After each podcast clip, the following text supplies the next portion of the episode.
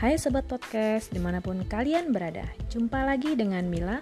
Kali ini Mila mau cerita, malam ini sangat seru karena kita baru saja ada kopdar virtual pertama grup komunitas voice over, dubber, dan announcer Indonesia. Wah, keren abis pokoknya. Di sini tadi dikulik-kulik semua senior-senior yang sudah oke.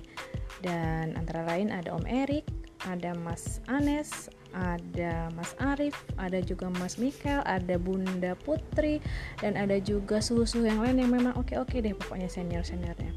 Dan semua saling berbagi ilmu, saling memberikan semangat satu sama lain untuk terus belajar dan latihan tentang dunia suara. Dan jangan pernah malu bahwa kita itu seorang voice over ataupun seorang dubber atau seorang editor atau apapun itu, kita harus mempunyai jiwa percaya diri. Dan juga ada satu poin dari Om Erik tadi, bahwa kita tidak boleh merasa unggul, artinya kita harus tetap merasa rendah hati dengan semua kemampuan yang kita punya, karena dengan rendah hati semua sifat-sifat kita tidak akan menjadi sombong dan kita tidak pernah merasa lebih dari orang lain, karena masih ada juga, walaupun kita sudah pintar, masih ada lebih pintar dari kita itu.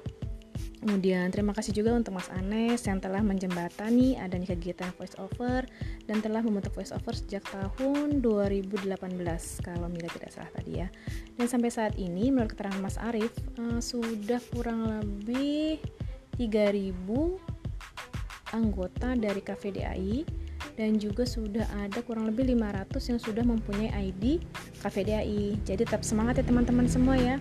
Walaupun kita masih pemula, walaupun kita memang baru, dan juga di sini senior-seniornya juga tidak pernah berhenti untuk memberikan semangat pada kita untuk terus belajar tentang dunia suara, apapun itu.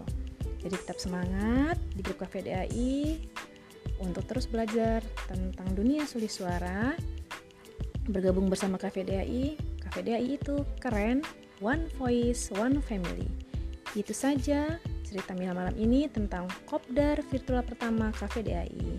Sukses Kafe DAI, salam sayang selalu dari Mila.